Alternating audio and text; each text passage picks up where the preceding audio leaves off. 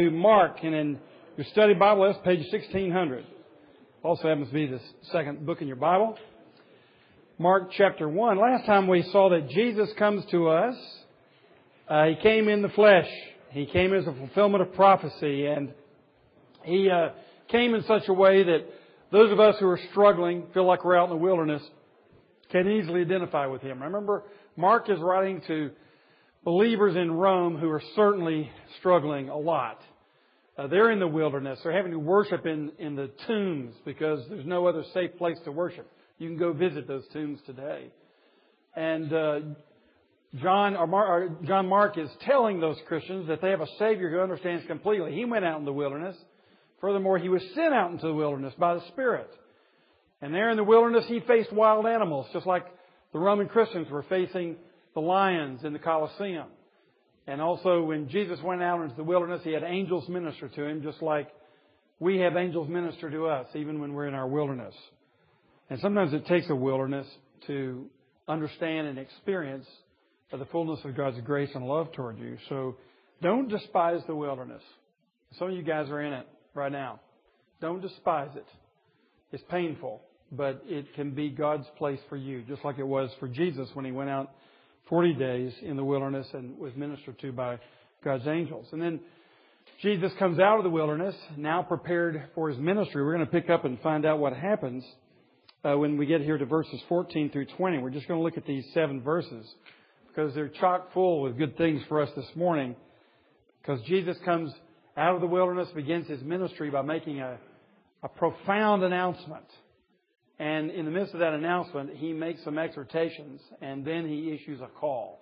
A call. And uh, every one of us need to hear that call this morning. Let's look at uh, Mark chapter 1, beginning with verse 14.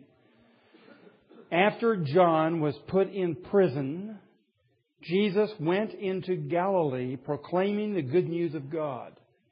The time has come, he said. The kingdom of God is near. Repent and believe the good news.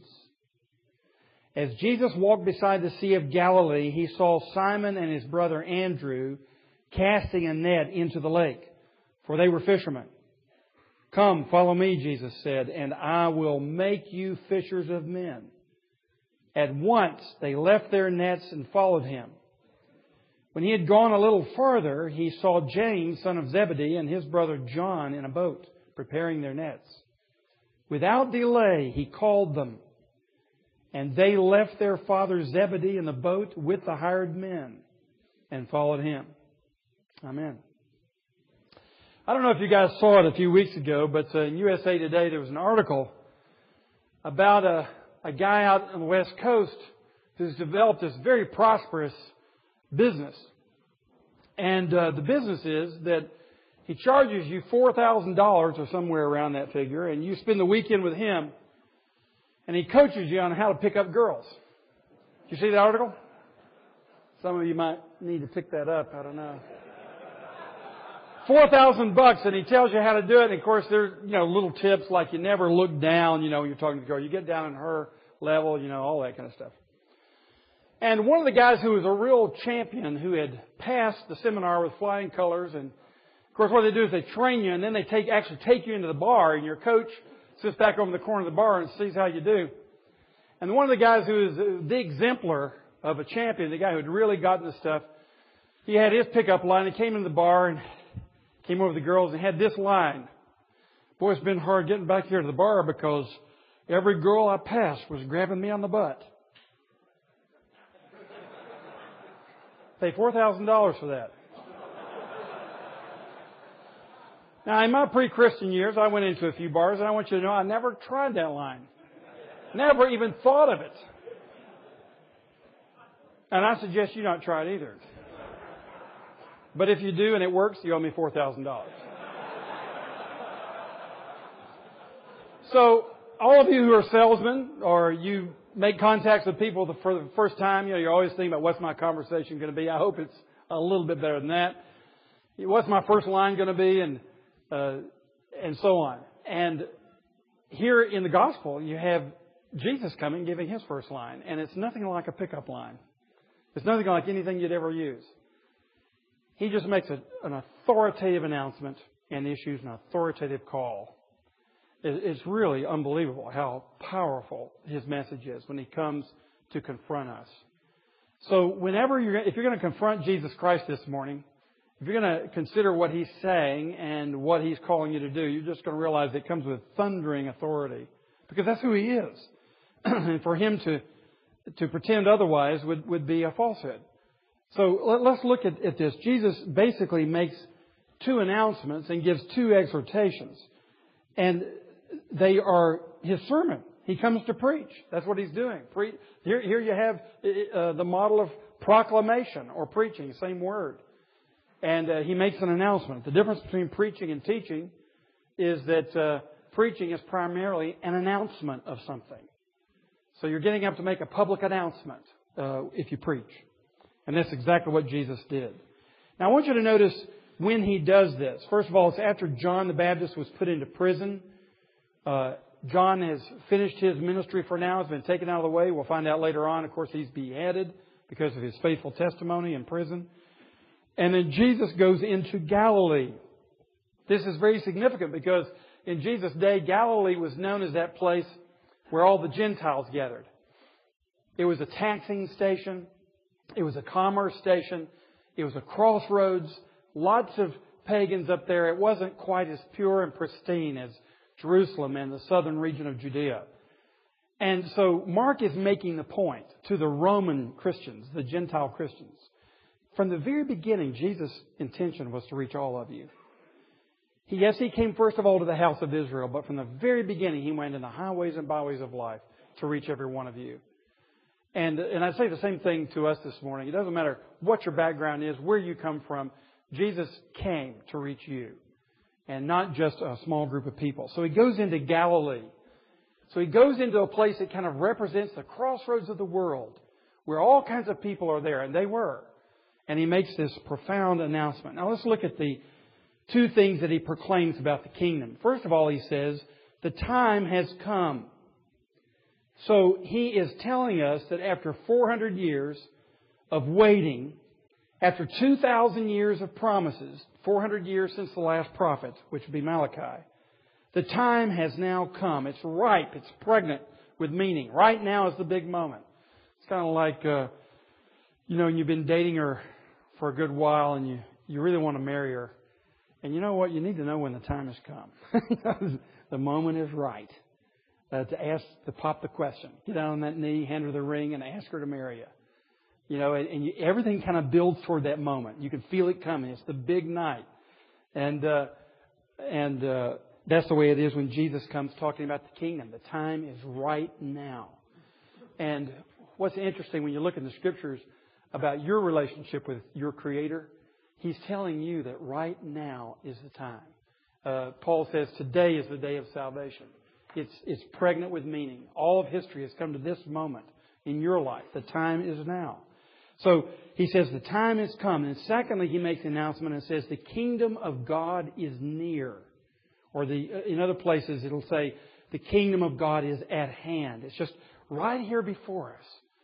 So uh, he uses this phrase, kingdom of God. Now, if you were to turn in a concordance, and of course you've got a, a, a limited concordance in the back of your study Bible, but you'll see that the word kingdom is one of the, the most popular words used in the Gospels.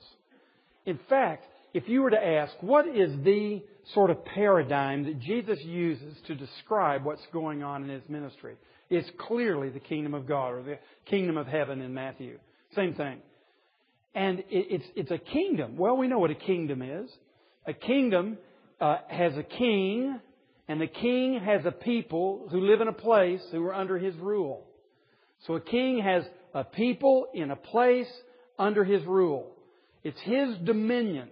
And so the basic paradigm of the four, of the three gospels especially is the kingdom of God. His rule, His reign, His dominion has come in the person of Jesus Christ. Now it's interesting with the Apostle Paul, you don't find him using the concept kingdom very much in his epistles because he just uses in Christ. And it's the same thing. If you're in Christ, you're in the dominion of the kingdom. You're under his rule. And Paul uses that sort of language instead of kingdom. Some people also speculate that wherever Paul was going, it was, it was inflammatory enough just to speak of Jesus Christ as Lord. Because Caesar was also proclaimed as Lord. Now if he goes and says there's a kingdom, he's going to get all those churches in trouble and probably have them more uh, persecuted than they were before.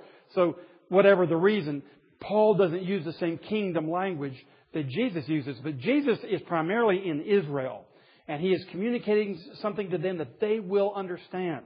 Now, I handed out this morning this sheet that says the great story of the Bible, the kingdom of God. I'd like for you to look at it with me for a moment because what you'll see is that we, we think of the kingdom primarily as a gospel concept, but guys, this goes all the way back to the beginning. The whole story of the Bible is the kingdom of God. Uh, you can see that it starts in Genesis 1 and 2 with the kingdom being established. God is the one who is king over the entire creation. Genesis 1 is about what the king has made, and his Sabbath is his enthronement day. After six days of labor and creating everything in his dominion, he now is enthroned on the Sabbath day. And he has two vice regents, Adam and Eve, who are keeping his garden because every royal palace had royal gardens. And the Garden of Eden is the garden of God where his vice regents uh, will keep the garden for him and maintain it. It's his garden. And then, of course, you have the kingdom forsaken in Genesis 3, where uh, Adam and Eve are expelled from the garden because they rebelled against the king. Then you have the kingdom promised with Abraham. Do you see the kingdom language there? That he calls Abraham, he promises him a mighty nation, promises him a place, and promises him a dominion. I will bless you so that you will bless all the nations. So he has his people in his place, the Holy Land, uh, under his dominion, exercising his dominion around the world. So you see this sort of kingdom idea that comes up even when Abraham is called. And then you have the kingdom enslaved off in Israel and the kingdom redeemed. The people are taken through the Red Sea and they're brought to Mount Sinai and what are they given? the laws of the kingdom. They're constituted as a nation. And they're prepared now to go into the promised land so that they can be the kingdom uh, uh, foreshadowed. They go into the promised land through Joshua and they take over the land. Here, here again, you have a people in the kingdom land under God's rule, and God is the king over all of Israel in that land. And then you have the kingdom exiled because once again, they rebelled against the king and they're exiled into Babylon and also into Assyria for that matter in 722 BC. And then what happens? They're regathered. What do they do? They regather into the land. And you find in Ezra and Nehemiah all these genealogies. There's the people and their genealogy. They're the children of the king. So they're his people back in his land under his dominion. And then you have the kingdom expected. So for all those years after they're regathered, you have this tremendous vision because it didn't seem the kingdom didn't quite get consummated under David and his sons. And so you have this vision now. And you pick it up in, in Jeremiah where there'll be a new kingdom, where the law will be written on our hearts, and the great son of David will come and rule. So you have this kingdom expected now for hundreds of years. And then when you come to that next to the last one, kingdom inaugurated, here you have the presence of the Messiah.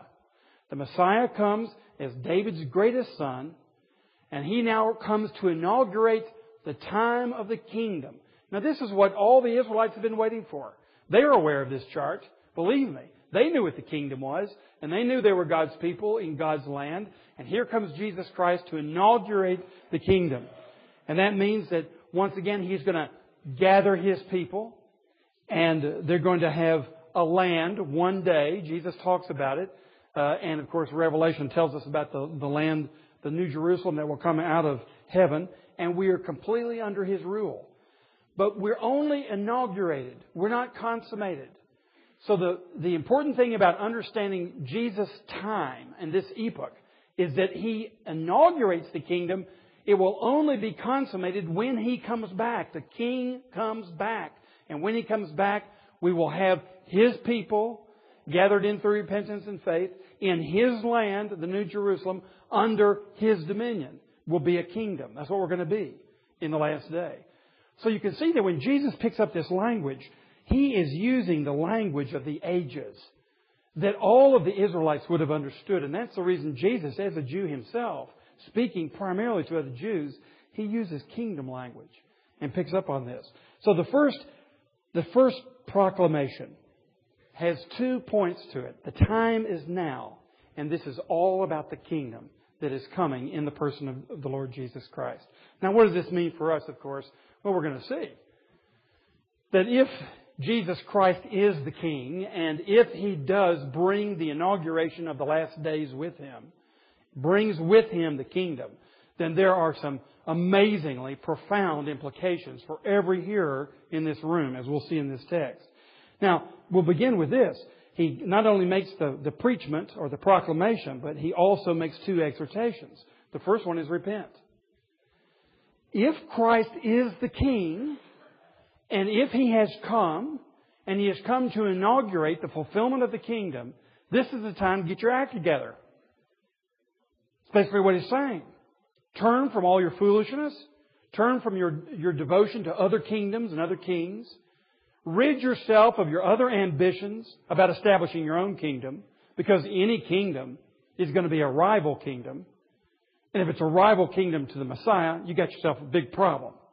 So he's basically saying, repent, rid yourself of all these rival kingdoms and fiefdoms, rid yourself of everything that would be in disobedience to the king because he is great and he is powerful and he's here. You say, how do I do that? Why don't we turn over to, to Luke, it's the next book in your Bible, Luke chapter 3, and you'll get a little example of this when John the Baptist was preaching repentance, and he had people ask him the same question. They said, What should we do? This is Luke chapter 3, page 1648. Luke chapter 3, verse 10. The people asked John the Baptist, What should we do then? And John answered, verse 11, The man with two tunics should share with him who has none, and the one who has food should do the same. Isn't that interesting? Repentance means stop hoarding. That's huge. Stop hoarding. You say, I thought the whole idea, I thought that's the way you played the game. The one who ends up with most toys wins. And Jesus is saying, Yeah, I know that's the way everybody thought the game was played until the king came. And when you know that the king has come and he's really the king, the rules of the game change. If you have two tunics, give one of them away. And you don't hoard your goods. You're looking for ways to exercise justice and redistribution of things according to mercy and not dog eat dog. Keep reading. Tax collectors. Oh boy, this is going to be interesting. Tax collectors, the worst people, known as the worst sinners in the whole society. They started asking this dangerous question. They came to be baptized and said, Teacher, what should we do? Don't collect any more than you are required to, he told them. What? How do you expect tax collectors to make a living? Tax collectors were always taking as much as they could possibly take. And they, they used extortion to do it. That's how they made their living, Lord. And he says, Nope, it's not the way you play the game. Not if you realize the kingdom has come and you're ridding yourself of everything contrary to the kingdom you don't collect any more than you have to. Well, this ought to be good. Uh, soldiers, people who kill people, ask him, What should we do? And he replied, Don't extort money and don't accuse people falsely. This next one is going to get you. Be content with your pay. so I guess soldiers were notorious for extorting money, using their power and their prestige and their office to extort money, and when they didn't like somebody, they just haul them into court and make false accusations against them. What could a poor Jew do if a Roman soldier was accusing him of something and said he saw him do something that he didn't do? And Jesus is saying, look, here's what repentance means. Cut all that out. Take the law of God that you're aware of in the Scriptures, the Old Testament.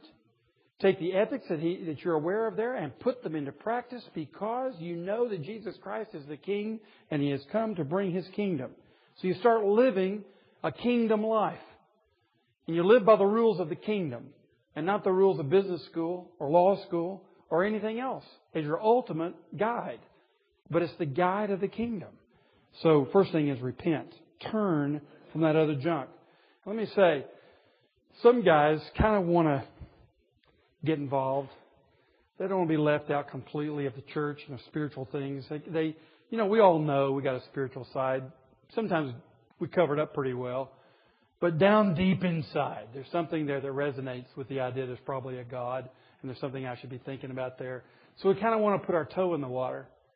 But we also want to just still play by the rules of the game as we got them somewhere else that advances King me instead of King Jesus. And what Jesus is saying is you can't, you can't understand the kingdom, you can't enter the kingdom, you can't enjoy the kingdom until you let go of that stuff. And I know guys that'll go on for years and years and years, and they'll try to play both sides of the street. And all it does is it makes them miserable. What Jesus is saying is, look, the first thing you got to get right is repent. You've got to leave this stuff, this way of thinking, this self-centered lifestyle, and you've got to leave it behind. And if you don't make a commitment to do that, then you're not going to be able to enjoy being a subject of the King. Now, does that mean you can do it perfectly? No. But it means that you can change the trajectory of your life, make new commitments, make new accountability structures in your life where people are helping you go from this to this. Then he says, believe the gospel. Repent and believe the good news. This is huge because I know some guys who have it basically figured out. Oh, Christians don't lie. Christians don't cheat. Christians don't steal. Okay. Let me see if I can gear it up. See if I can live that kind of lifestyle and then I can get along with these guys and these guys. That's called legalistic repentance. It's repentance, it's moralistic. It's simply trying to follow a code book by your own power. It doesn't work. It too just makes you miserable. And it makes you a big fat hypocrite. Because you're pretending to abide by the whole life of the kingdom, but you're not. You're just trying to conform outwardly to image manage, either to feel better about yourself or to impress somebody else. That's moralistic repentance. Here is life-giving repentance. You turn from the stuff that is self-centered, that's basically eating your lunch and is going to destroy you, and you turn to Him and to the gospel. You actually believe it. You believe that as a sinner, you can be completely forgiven for all your sins because the King has laid down His life for you and paid the price for your sins. You're free, you're loved, you're cherished, and you have eternal life. That's exciting in case you hadn't noticed. Who wants this other trash? This is rubbish. Paul says, I left all my degrees and all my awards and all of the things I used to be proud of. They became trash to me. Actually, he uses the, the word manure. That's what it, that's what that means to me because I have Christ. That's what I want. Christ. So all this other stuff doesn't mean that much to me anymore.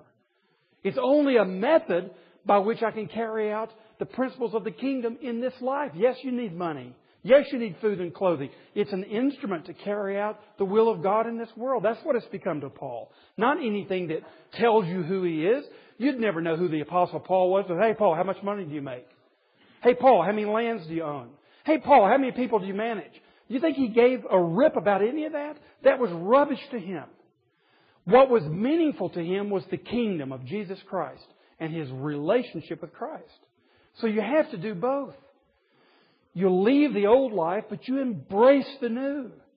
Now, some guys, on the other hand, you know, some are moralistic. They just try to turn by their own strength, but they really haven't turned to Christ. On the other hand, some love to profess what they believe and tell you about it all the time, but they're still cheating you like crazy.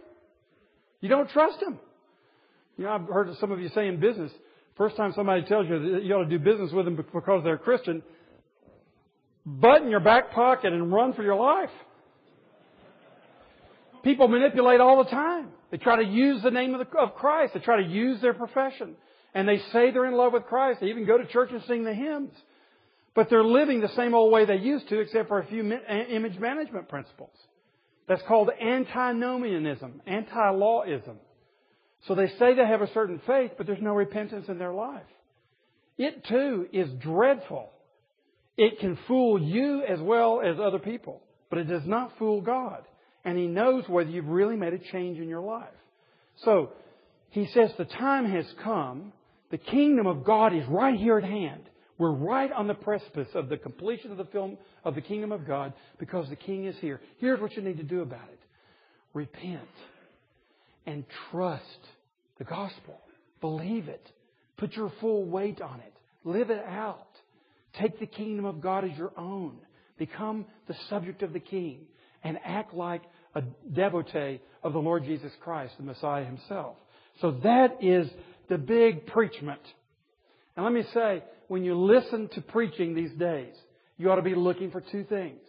An announcement and an exhortation. And basically what makes Christian preaching, some of you in this room are preachers, what makes Christian preaching is you're announcing the Lord Jesus Christ as Savior and Lord. The kingdom has come. He is here. He makes Himself available to all of us.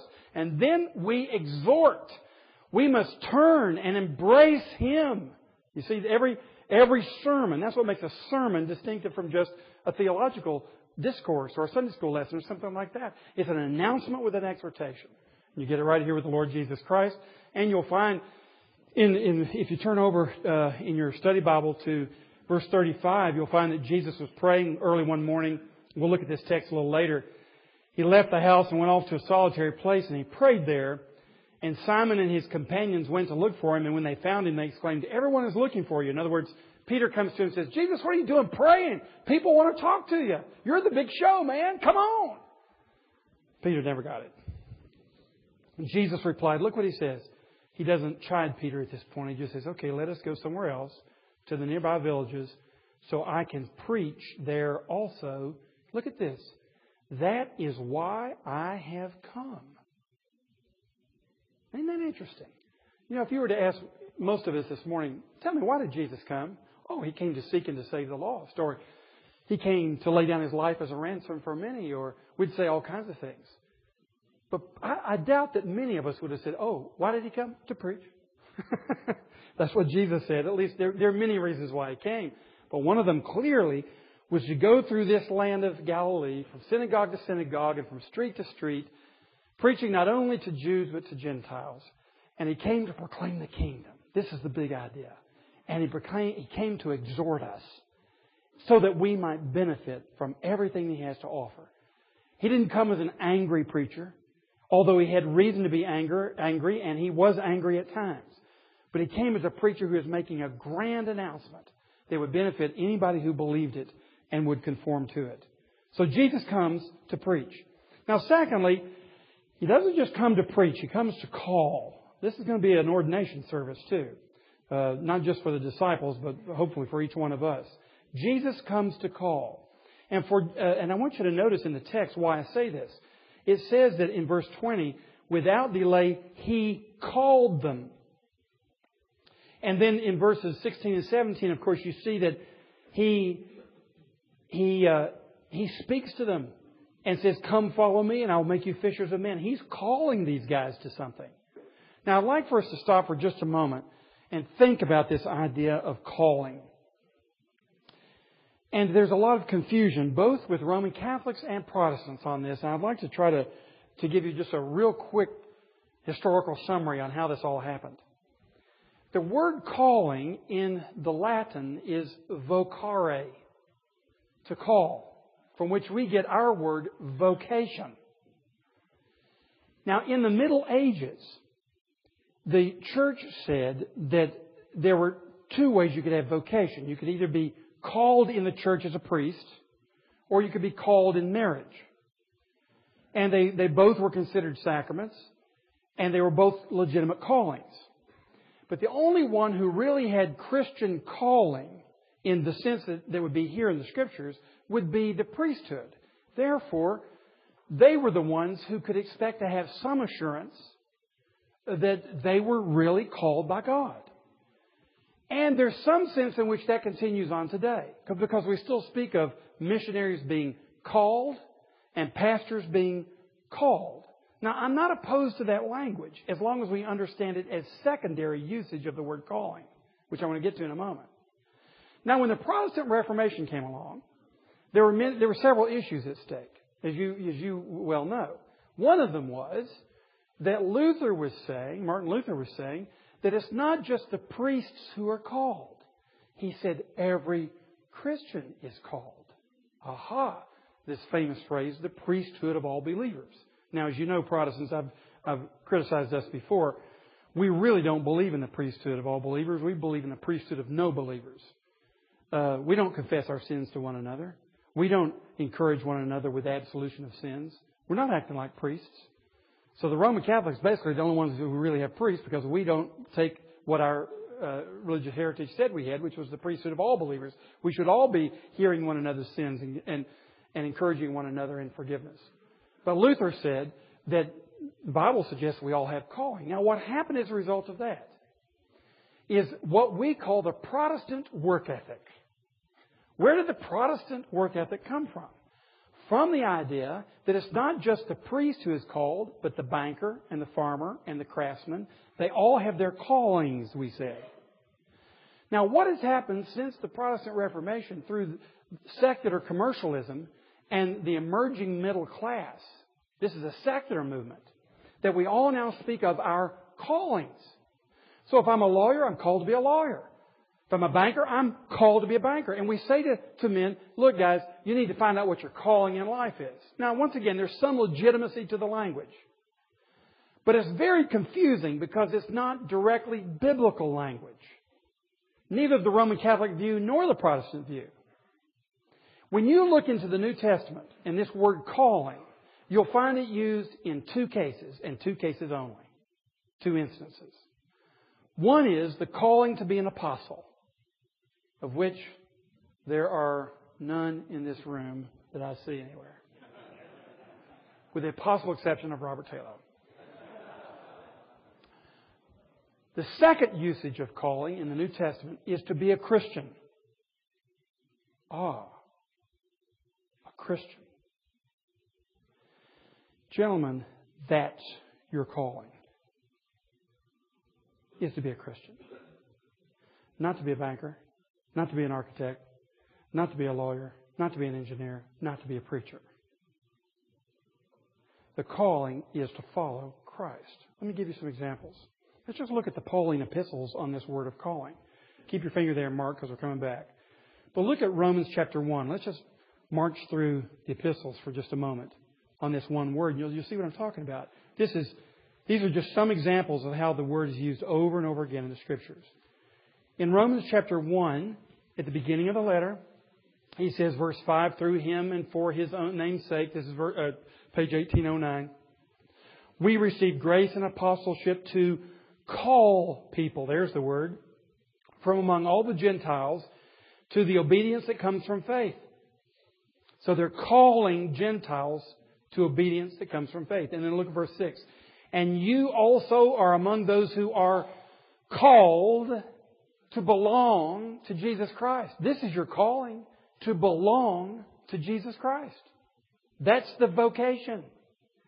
Now, I, I now use these words differently. Vocation is this. Occupation is what you do for a living. Turn over to 1 Corinthians, the next, next book in your Bible. 1 Corinthians chapter 1. And you pick this up on uh, page 1843. And here, Paul says in verse 9, God, who has called you into fellowship with His Son, Jesus Christ our Lord, is faithful. So you are called into fellowship with His Son. That's your vocation is to be called into Him. And then look at uh, 1 Thessalonians.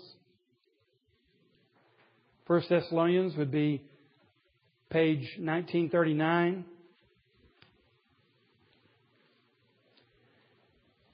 And here in 1 Thessalonians chapter 2, verse 12, let's back up to verse 10. You are witnesses, and so is God, of how holy, righteous, and blameless we were among you who believed.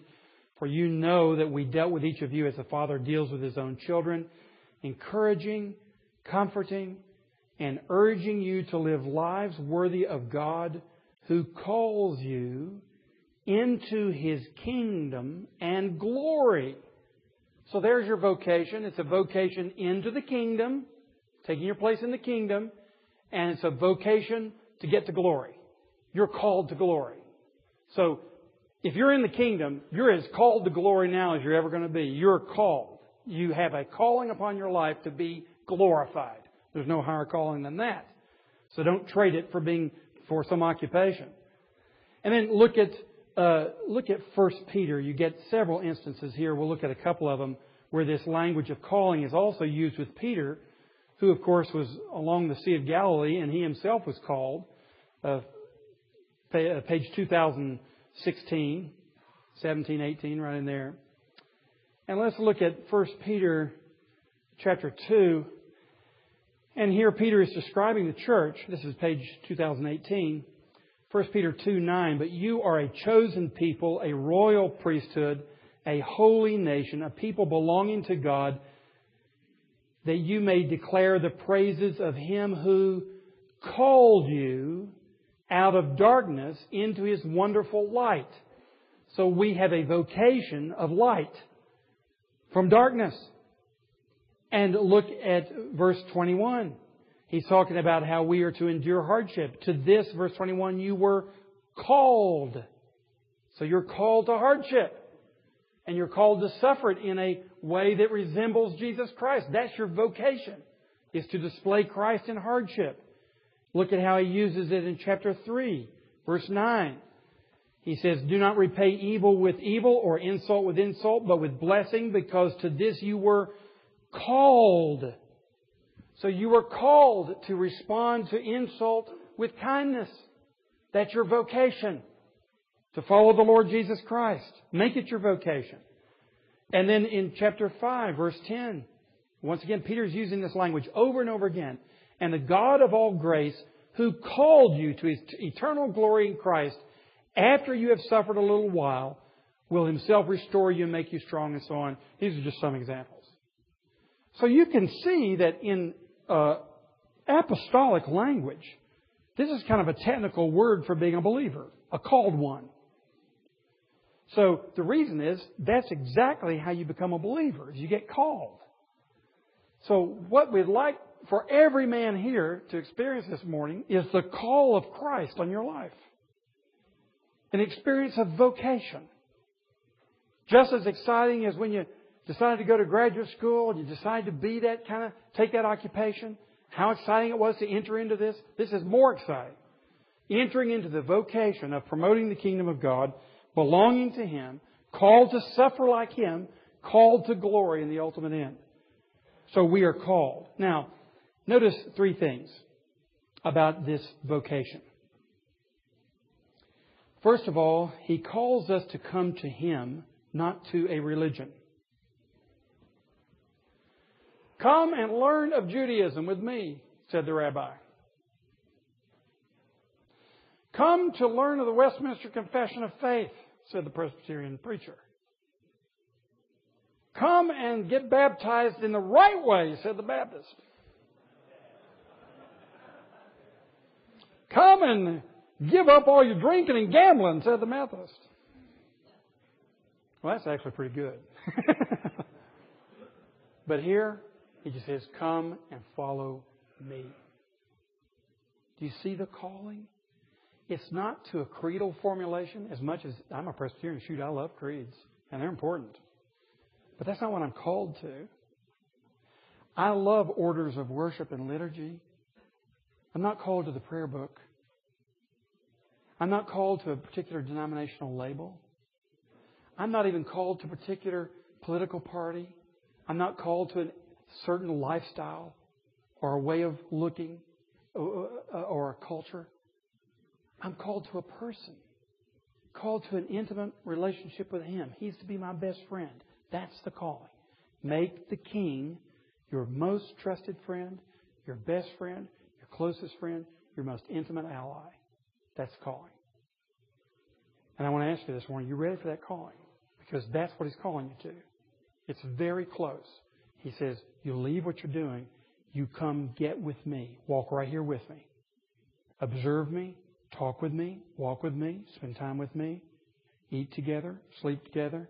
Camp out together. Minister together. Die together. Come on. You know, those of you who have served in the military service, if you want to, you know, if, if we were to ask you what was your main motive day after day, and it was to protect my brothers. You know, you build this camaraderie, it's esprit de corps. And the number one commitment is you're going to protect the guy you're serving with. There's a, there's a devotion, and it lives with you a lifetime. Some of you guys have been out of, out of the service for many, many years, and you have these reunions, and you go, wow, those are your closest buds. And Jesus Christ is calling you to that kind of relationship with Him. To be a partner in the kingdom, to step up to royalty, and to be His trusted right hand. So it's a call to follow Him personally. Secondly, He calls us to follow Him and not to lead Him.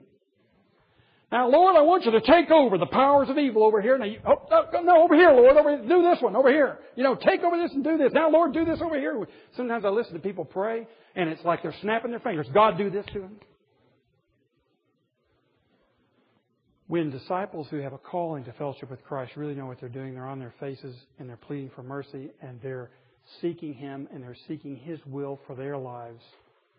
And yes, they pray intercessory prayers, but they pray as a follower, not a leader. People who lead, like you, we lead vis-a-vis human beings, and we're supposed to. We're supposed to be proactive. One of the most important things about a leader is that you're proactive. You're supposed to be proactive with respect to men. But with respect to God, you're only reactive. We're the ones who are on our knees. We are humbled. We're seeking direction. We're asking for orders. We're asking for forgiveness. We're asking for wisdom. We are seeking Him, the King. We're followers. Truett Cathy said, the most important thing about being a good leader is first of all to be a good follower. And you've got to know who you're following. And everybody likes to follow a leader who also knows how to follow. Who likes to be in a home where the, the dad thinks he's king of his castle and has no boss?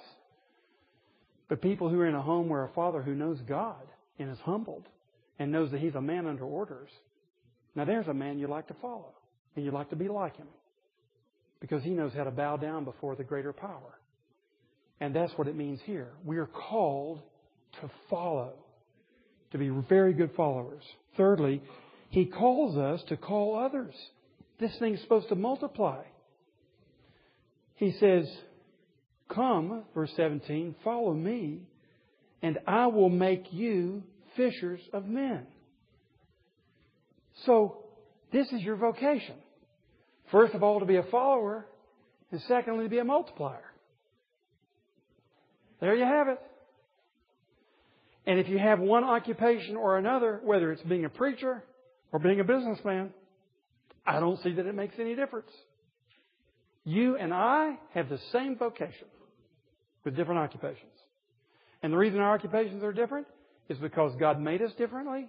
We have different circumstances in our life, and we had a different vision of how best to invest our lives for the advancement of our calling, which is the advancement of the kingdom and the glory of the King himself. And you decided that it was to be a businessman. That was the best way for you to advance the kingdom. I decided the best way for me to do it personally was to use my life in pastoral ministry. They're equally valuable. Equally valuable. It makes no difference to the Lord at the end of the day when we all show up before Him. He says, Oh, Wilson, you come on in. You're a preacher. Not a very good one, but come on in. You tried. No, He won't say that. We're all His called people. Come on in. I called you to myself. Come fulfill your calling.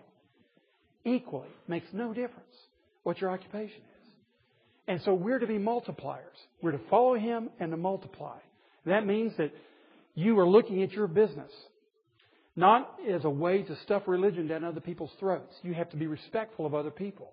And in your business, you want to hire all kinds of people who are people who are upstanding, who work hard, who know how to play as a team, all the rest. And that doesn't mean they're all Christians. So your team is made up of many different people. That's fine. But in your business, what's your strategy with your life? Is it to take the personal income that you get and to figure out the best way to leverage it for the kingdom? Or is it to figure out how to have the best vacation and the fattest retirement income you can have? I'm not against vacations nor retirement income. I'm just saying, what's the ultimate mover in your life? And when you look at your business, is it to provide fair and just wages for everyone? Or is it to try to take as much from them to give the more, most you can to your stockholders and yourself? Well, how are you thinking? Is it kingdom thinking? Or is it Sandy Wilson thinking? Centered on me. That's what we're called to do, is to multiply and to bless other people. Now lastly, if Jesus came to preach and He came to call, then we better be ready to respond to His preaching and His call. That seems to be basic, doesn't it? And first of all, let us notice that uh, in verse 18, we are told at once they left their nets and followed Him. Now let me say, I don't think that it means that when we meet Jesus Christ savingly, and we really decide we want to follow Him with all of our lives, that it means you're going to make an occupational change. You already have the vocation. You don't need to change occupation in order to change vocation. No, you already got the vocation regardless of your occupation. So, most of the time, what's being required of us is just like John the Baptist said to the soldiers. Just be a good soldier. Don't rip people off. Don't make false charges against them. If you're going to be a tax collector, he doesn't say, stop being an accountant, stop working for the government. No, he just says, don't collect any more than you have to. Be a good tax collector. And later on in 1 Corinthians 7, Paul is speaking to a church in Corinth that has a bunch of slaves in it. And he even says, you could remain in the same, you ought to remain in the same condition you were when you were called, when you got your vocation. You just keep your same occupation. Now be a good slave. And now you not only work in the presence of your master to impress him, but you work because you have a new master, the Lord Jesus Christ, and you're impressing Him, you're serving Him. And that's how your whole servanthood is changed and transformed. And He says to those who are free, keep your freedom. He says now to the slaves, if you get an opportunity to get free, take it. There's nothing wrong with switching your occupation, especially if it's from slavery. That's good. Take opportunities in the goodness of God and His creation that He gives you. But to fulfill your vocation, the ultimate thing is Take what you've got and do it well to the glory of God. Now, what he's saying here in this case, however, is that Jesus was here physically. And when he comes back physically, we'll do the same thing. We'll drop our nets and follow him. Now he's here spiritually. And he can go with you in your work and he can go with you in your play. But in this case, he was here physically. And when he called them, they dropped their nets, which is to say, at once they followed him. When you say, hey, I need some time to think about this, or I'm not sure I want to do this right now. Listen, I understand this. It took me months and months and months of thinking about it to come to conclusion. And for most men, it does, for most thinking people. But just realize this. The whole time you're saying, let me think about it, that equals no. That's no. You say, well, not right now. That's no. Well, I'm not real sure. That's no. The only yes is at once. Because the only yes is one that recognizes this is the call from a king who owns the universe and you see him for who he is. And he has issued a firm and clear and clarion call to your heart to come and be with him, fellowship with him, give up the old lifestyle, give yourself to his service. And it means now because of the greatness of who he is. So it must be at once. And there has to be, gentlemen, if you've been a believer for a while, sometimes you can let yourself get dull and listless. But what is the only appropriate way to follow Jesus Christ is with a continuing at onceness. If I can put it that way. A continuing at onceness. So that when you're doing your devotions in the morning, and he says that you should lay down your life for your wife and be kind to her and nurture her and you realize you said some sharp things to her, you don't wait till next week. There's an at once obedience to that. There's a readiness in your heart.